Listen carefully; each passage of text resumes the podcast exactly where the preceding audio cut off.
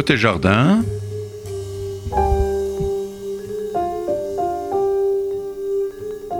Une émission proposée et animée par Jacques Benamou. Notre ingénieur du son, Monsieur David Elbaz, avec sa belle barbe. Bonjour et bienvenue à nos auditeurs de Côté Jardin sur la radio RCJ 94.8 FM et par internet sur le site radio-rcj.info. J'ai le plaisir d'accueillir aujourd'hui Monsieur Sam Bernet, journaliste, biographe et écrivain, à l'occasion de la publication de son dernier livre Le parrain et le rabbin.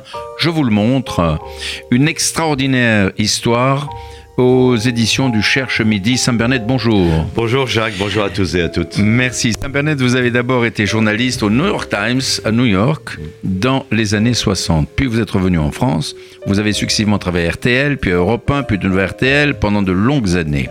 Vous avez été le monsieur loyal de la tournée de Johnny Circus, euh, du Johnny Circus de Johnny Hallyday dans les années 70 et vous avez animait le Super Club où vous receviez en public les plus grandes vedettes de la chanson. Vous avez créé avec Patrick Meyer RFM, la radio couleur à la naissance des radios libres en mai 81 et euh, en 84 vous avez créé votre propre maison de production et un label de disques Bernet Record et en 2002 vous avez racheté 90% des parts de la radio sport OFM. En 2007 vous publiez un livre dans lequel vous racontez la mort de Jim Morrison, poète et leader du célèbre groupe Les Doors. Vous avez été à l'origine de célèbres endroits comme le Bus Palladium, Martins, Élysée Matignon, des Royaumes de la Nuit. Vous avez aussi été le vice-président du parc Disneyland, rien que ça, et responsable de Disney Village. Vous avez écrit des chansons pour Nicoletta, Martin Circus, Alligator et Johnny Hallyday.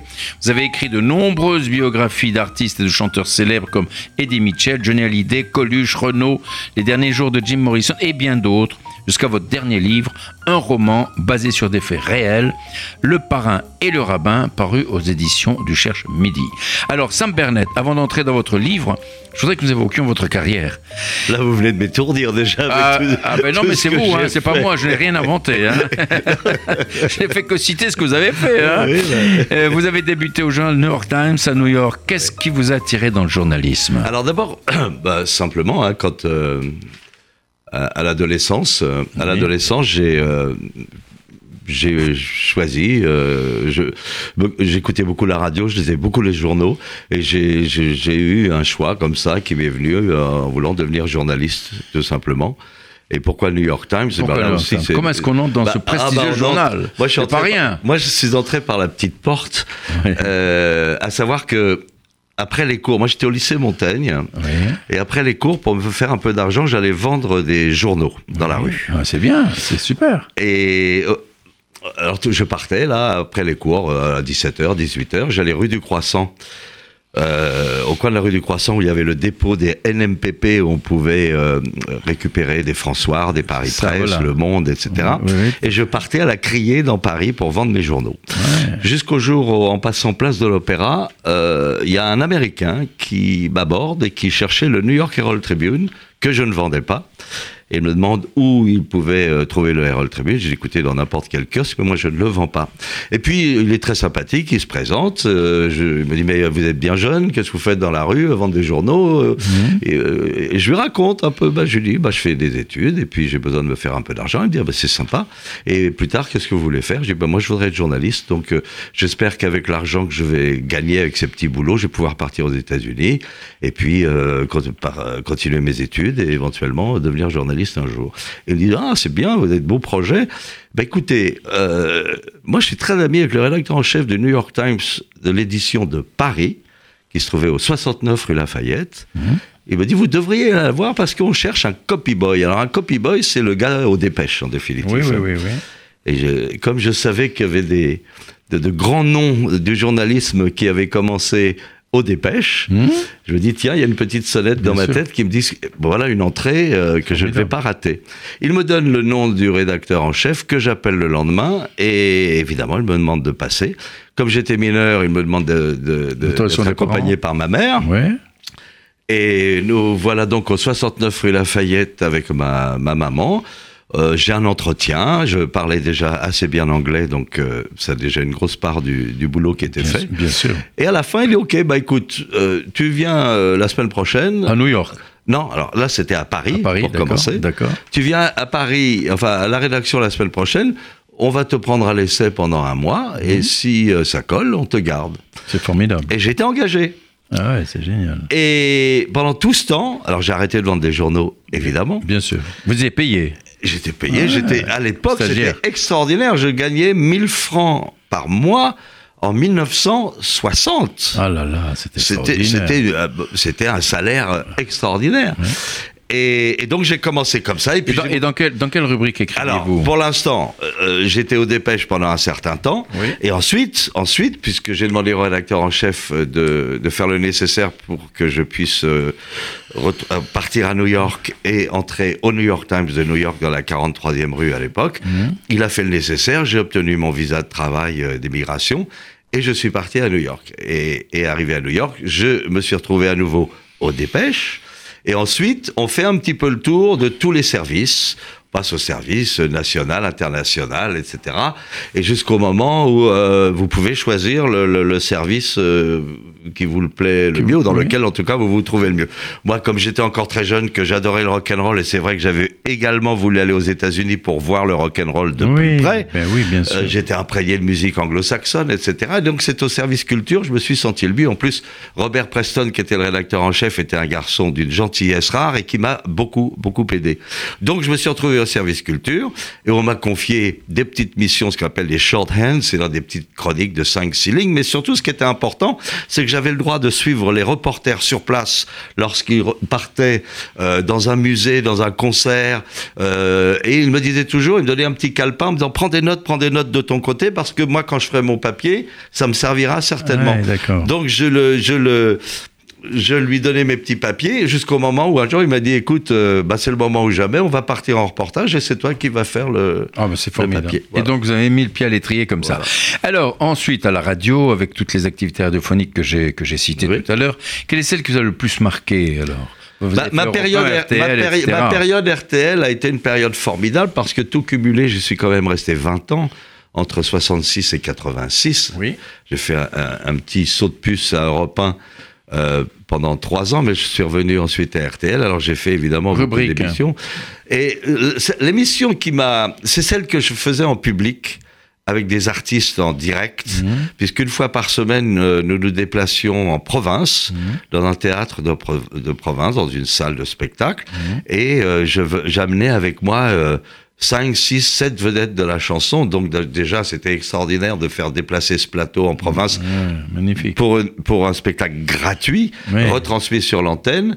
Et euh, ce contact avec le public euh, m'a énormément plu, me plaisait beaucoup, me donnait une énergie folle. Et je crois que c'est un des meilleurs souvenirs que j'ai de, de, de mes émissions. Alors, vous avez euh, co-créé, on va dire comme ça, la radio RFM qui marche toujours aujourd'hui, et même Oui. bien, je crois. hein. Oui, oui, très bien. Oui, Quelle été, idée C'était, c'était au moment où Mitterrand est arrivé, la oui, en création de Radio 81, Libre, en Oui. 81, donc j'ai été euh, cofondateur avec d'autres, avec Patrick Meyer en particulier, qui était le, le patron, euh, de décider de créer une- la première radio libre euh, en couleur. Oui. Et nous nous étions installés au, au- dans, les, dans les caves du, super, du centre commercial de Vélizy 2. Oui.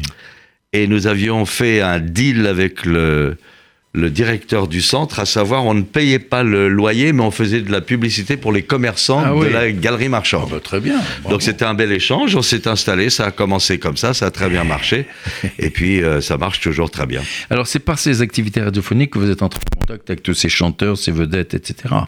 Et Est-ce que vous êtes toujours en relation avec Oui, certains, bien sûr. Bah, écoutez, c'est drôle, vous me parlez de cela. Euh, la semaine dernière, euh, je, je traversais le jardin du Luxembourg et je suis tombé sur Louis Chédid, Ah oui. que je que je je j'ai pas vu depuis quelque temps.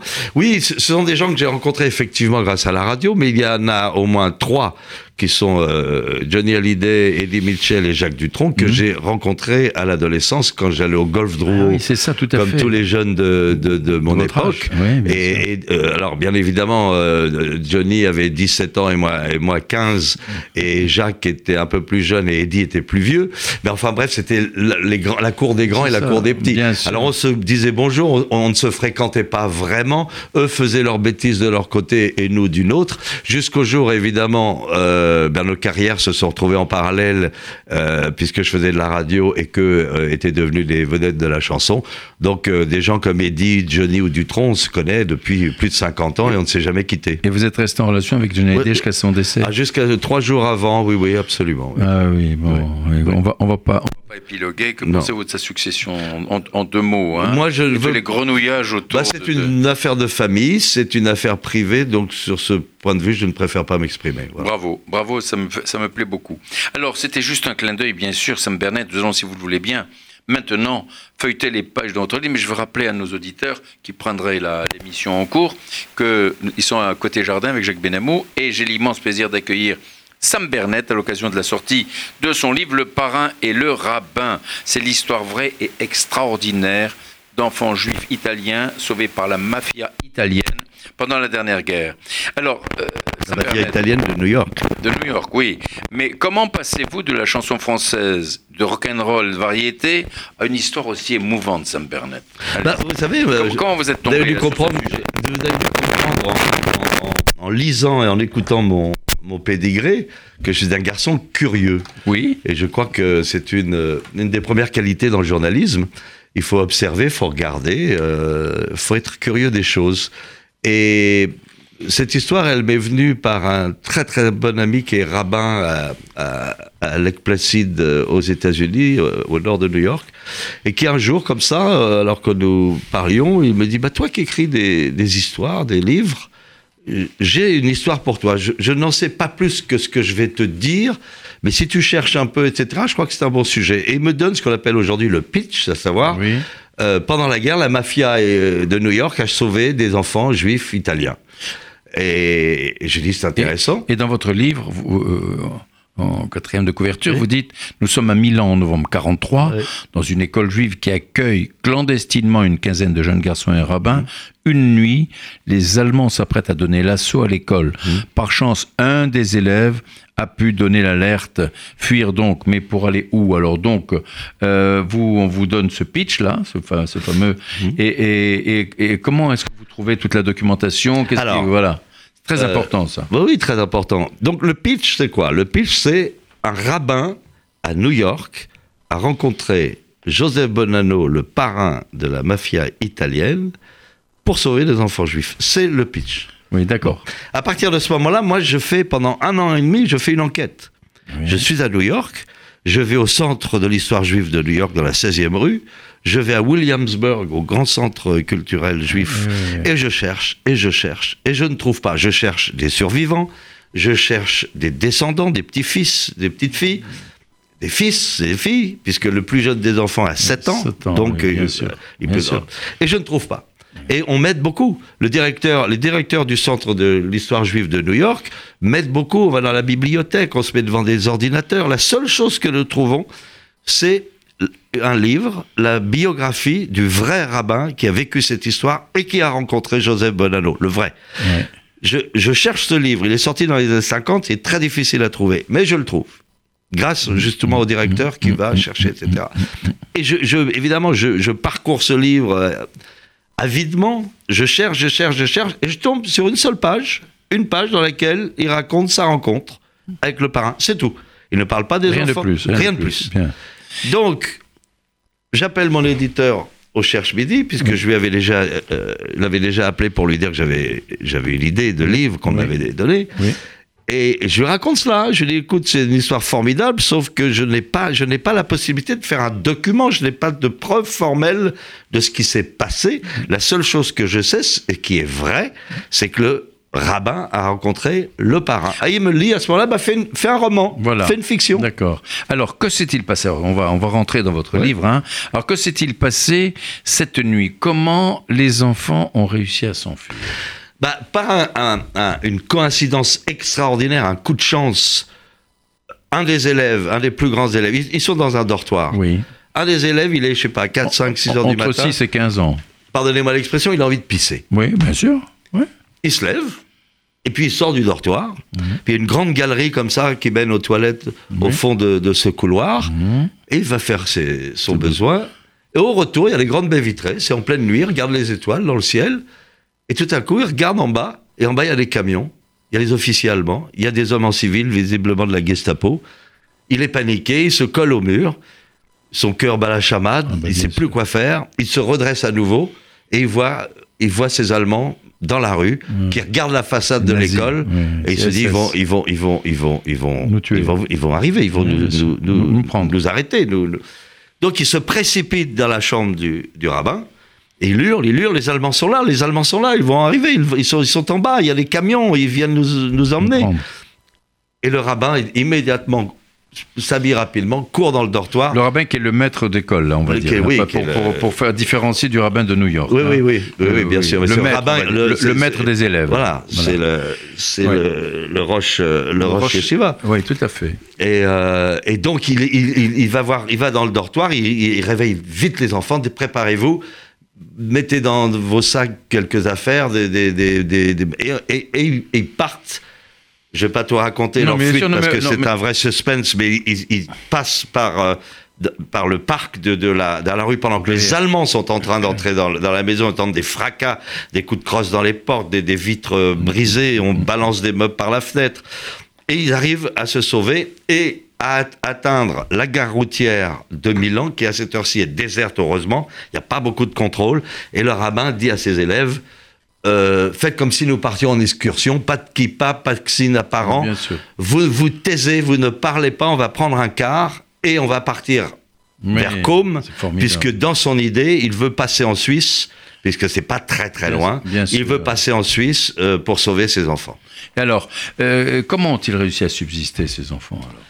Bah, euh, je dirais à la grâce de Dieu, presque. hein, euh, ils, avaient pris la précaution d'emporter Ils ont peu de quoi. non, ils ont peu de choses. Il, il fait un froid terrible. On est en novembre 43, Ouais, euh, c'est ouais, l'hiver. ouais. euh, ils se retrouvent en montagne où ils n'ont ils, ils n'ont pas les, les- les- les chaussures, les, vêtements adéquats. Ils ont, ils ont pris très peu de provisions.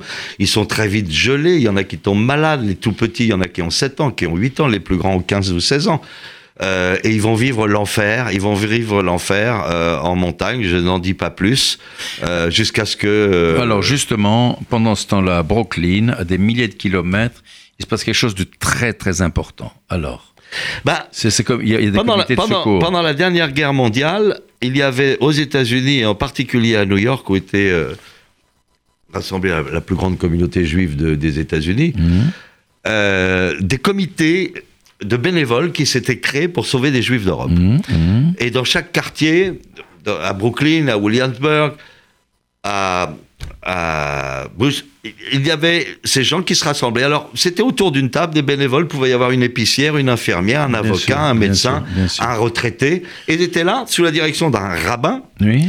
Qui dirigeait les débats, qui faisait en sorte de, de- de mener à bien, et il recevait d'Europe des télégrammes, des câbles en disant dans tel et tel pays, des informations, et ils essayaient de sauver des juifs, ou, dans un premier temps, dans la possibilité de les ramener aux États-Unis, mais en tout, de les amener aux États-Unis, mais en tout cas de les envoyer ou en Angleterre ou dans des pays neutres comme le Portugal ou l'Espagne, en attendant Oui. de leur faire prendre un bateau pour les États-Unis. Et un câble arrive, une information arrive de- de- d'Italie, de, Milan. Des enfants juifs étaient sur le point de se faire arrêter par les Allemands. Ils sont partis, ils ont disparu dans la montagne. On n'a plus de nouvelles d'eux. Les Allemands sont après eux, évidemment. Qu'est-ce qu'on fait? Et là, on cherche. Et là, on cherche, on cherche. Et alors, euh, euh, les, les- les gens de ce comité, vous dites, c'était complètement des bénévoles, ça pouvait être des épicières, n'importe qui. Et euh, ils ont connaissance de cette tragédie, on va dire, de façon inopinée, de façon comment euh, Là, ils ont- reçoivent ont- l'information comme ils en reçoivent des dizaines par jour. Ils ça, reçoivent des sûr, câbles, bien sûr. ils reçoivent des télégrammes, ils reçoivent des lettres, des coups de téléphone. Et là, c'est une information qui arrive sur un téléx, Oui, sur oui, un, un téléscripteur. Un télégramme ou Et là, oui, un téléscripteur, que- ça, un voilà. téléx. Vous Et, avez ça, bien sûr. et, et donc, on leur dit, voilà, ce, ce qu'ils savent, c'est qu'il y, a- il y a une quinzaine d'enfants et leurs professeurs et leurs rabbins euh, qui sont en fuite. Voilà. À partir de là, ils ne savent plus où sont les enfants. Ah oui, et d'accord. il faut les sauver. Mais ils savent qu'ils sont en Italie. Ça, c'est Bah, sûr. il- il- Ah, oui. Au départ de Milan. Euh, oui, Voilà. mais ils ne savent pas, ils ne savent pas quel est le projet du rabbin. Ils ne savent pas qu'il essaie de passer en Suisse. Ils ne savent même pas qu'ils sont dans la montagne. C'est c'est en contactant Après. ensuite, Oui, oui. dans la suite, qu'on saura où ils Oui. sont exactement. On va le dire. Euh, alors, qui était le rabbin là, de ce comité là, de, de- Bah, c'est Chas Wesberger, c'est un, c'est un, un rabbin qui venait d'Ukraine, euh, qui avait émigré, qui était passé par la France, qui été passé par Berlin, euh, qui avait déjà vu euh, la, le mon- la montée du nazisme, et qui avait vécu la nuit de cristal, et de ce fait, il, était parti d'Allemagne pour, euh, pour la France, Oui. en espérant pouvoir émigrer aux États-Unis.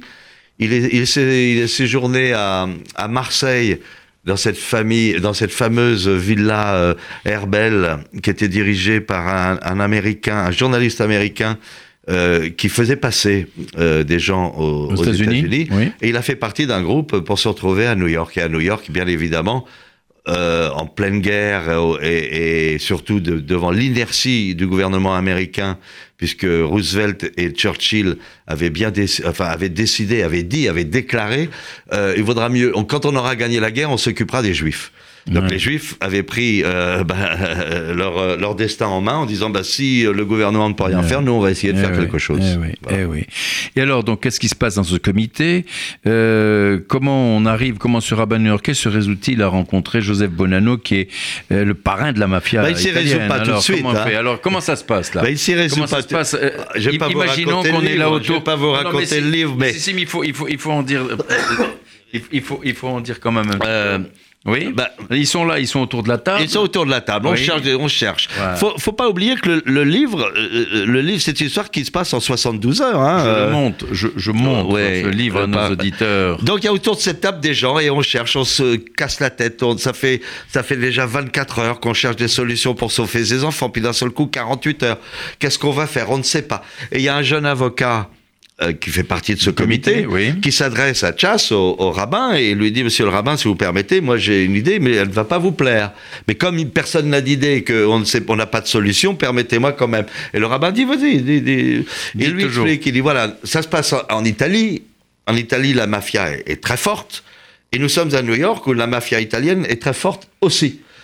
Alors pourquoi ne pas prendre contact avec la mafia italienne de New York pour leur exposer le, le problème et pour leur demander de faire quelque chose. Évidemment, le rabbin entre dans une colère folle. Comment est-ce que moi je pourrais parler à un gars qui a, qui a une âme noire comme le charbon, qui a du sang sur les mains, qui prostitue, qui vend de la drogue? Comment est-ce que je peux aller rencontrer un gars comme ça? Et le- le- le- l'avocat dit, euh, pardonnez-moi, rabbin, mais moi, on cherche des solutions, c'est mon idée. Et le rabbin se lève, il claque la porte, il est furieux. Et le lendemain matin, très tôt, il rentre. Ce comité était 24 heures sur 24, Oui, dont les gens se relayaient. À 6h ou 6h30 du matin, le rabbin sort de, de son bureau et il est, il, est, il est fatigué, il est cerné, on voit qu'il n'a pas dormi. Et il regarde les gens et il- enfin, la troupe autour de, de la table et il dit Écoutez, j'ai pas dormi, j'ai prié toute la nuit. Je vais rencontrer cet homme abominable. Je vais aller le voir. Peut-on sans dommage, en- justement pour un rabbin, euh, sans dommage moral, aller euh, faire appel au syndicat du crime pour sauver des enfants juifs? Bah, c'est la parabole, la parabole du bien et du mal. Euh, pour- il faut, faut-il, faut-il, faut-il s'associer au mal pour faire du bien ou l'inverse Il a probablement, quand il dit j'ai prié toute la nuit, il a probablement eu cette réflexion en tête euh, toute la nuit pour savoir quelle décision il devait prendre. Et il arrive à une décision sage. Ben, absolument. qu'il pour lutte, sauver- contre, il sauver, lutte contre lui-même et il pense à ses enfants avant tout qu'il faut à- sauver. Tout à fait. Et il accepte la rencontre. Et alors, et alors bien sûr. Des enfants sont en train de mourir en Italie. Euh, il, faut, il faut les sauver. Nous n'avons aucune solution autre que, que de vous demander de faire quelque chose. Et là, le, le parrain éclate de rire en disant bah, Attendez, moi, que- qu'est-ce que vous voulez que je vous sauve vos petits juifs là? Moi, qu'est-ce que vous voulez que je fasse? Tu es à New York. Et l'autre dit Je crois que vous avez suffisamment de pouvoir et de, de, connexion, de connexion et des réseaux Sur le terrain. en- sur le terrain pour essayer de faire quelque chose. Et là, il se passe un, un deal improbable. Euh, quand le parrain dit euh, Allez, euh, bon, d'accord, je vous les sauve, vos petits juifs. Le rabbin qui avait prévu une transaction avec la mafia avait amené une petite mallette avec de l'argent liquide. Quel Et il fait un geste, il, il prend la mallette qu'il avait posée par terre, et il la pose sur la... Et le, ra- le parrain dit Non, non, non, non, j'en veux pas de ton pognon, j'en veux pas, c'est Pas pas, ça que je veux, je veux autre chose de Euh, plus important. Et là, il y a un deal, une transaction improbable. Le parrain accepte de sauver les enfants. Ah, c'est extraordinaire. Et on, on trouve le détail, bien sûr, dans votre livre. Alors, euh, euh, comment alors le comité de, de, de Brooklyn là, a-t-il pu localiser les enfants euh, dans, dans Bah, les c'est montagnes- ensuite lorsque dans- le dans parrain, montagnes italiennes? lorsque le parrain prend prend contact avec euh, avec la, la mafia italienne à Milan, en passant par son ami Genovese qui est à Naples. Oui. Euh, bah, les réseaux de la mafia qui vont euh, sont partout, hein, c'est une pieuvre. euh, Ah ben, euh, Il y, a- un des capots qui est responsable du, du réseau de, de Turin oui. qui dit on a des informations, il y aurait un groupe d'enfants dans, dans les Alpes. Il le les Alpes. savait. Il le savait. Ouais. C'est extraordinaire. Et à partir de ce moment-là, bah, tout est mis en, en- puisqu'on les a repérés, on, on- on ne sait pas où ils sont. Ils sont localisés dans cette partie de la Valpelée, juste là, euh, à la frontière suisse, avant de passer la frontière suisse. Et c'est à ce moment-là que la grosse machine se met en route pour les sauver. Et oui, les- les- le- la mafia locale euh, intervient. Bah, la mafia locale voilà. donc répond à Naples, à Genovese, et on a trouvé, on, on a localisé plus ou moins les enfants, pas exactement, mais on sait que les Allemands leur courent après. Euh, on sait qu'il fait froid, qu'il neige. Est-ce qu'ils sont bien habillés? Est-ce qu'ils sont bien chaussés? Est-ce qu'ils ont à manger? Personne ne sait rien. Donc la, la grosse machine se met en route. Oui. Voilà. Et pourtant, ils avaient des moyens quand même, sacrément. hein. Oui, oui. Oui. Et alors, euh, vous décrivez cette scène assez cocasse où le parrain demande au rabbin de lui donner sa bénédiction. Ah, mais ça, oui, mais ça, je sais pas s'il faut le dire. Mais je, dis, je parlais tout à l'heure d'un- d'un- d'un- d'une transaction improbable. Oui, effectivement, quand le parrain euh, quand refuse l'argent, le rabbin se demande bien de ce qu'il va vouloir. Parce que quelqu'un comme lui qui refuse de l'argent, surtout une mallette où à l'époque il y avait 20 000 dollars en 1943, ce qui Oui. est une somme énorme.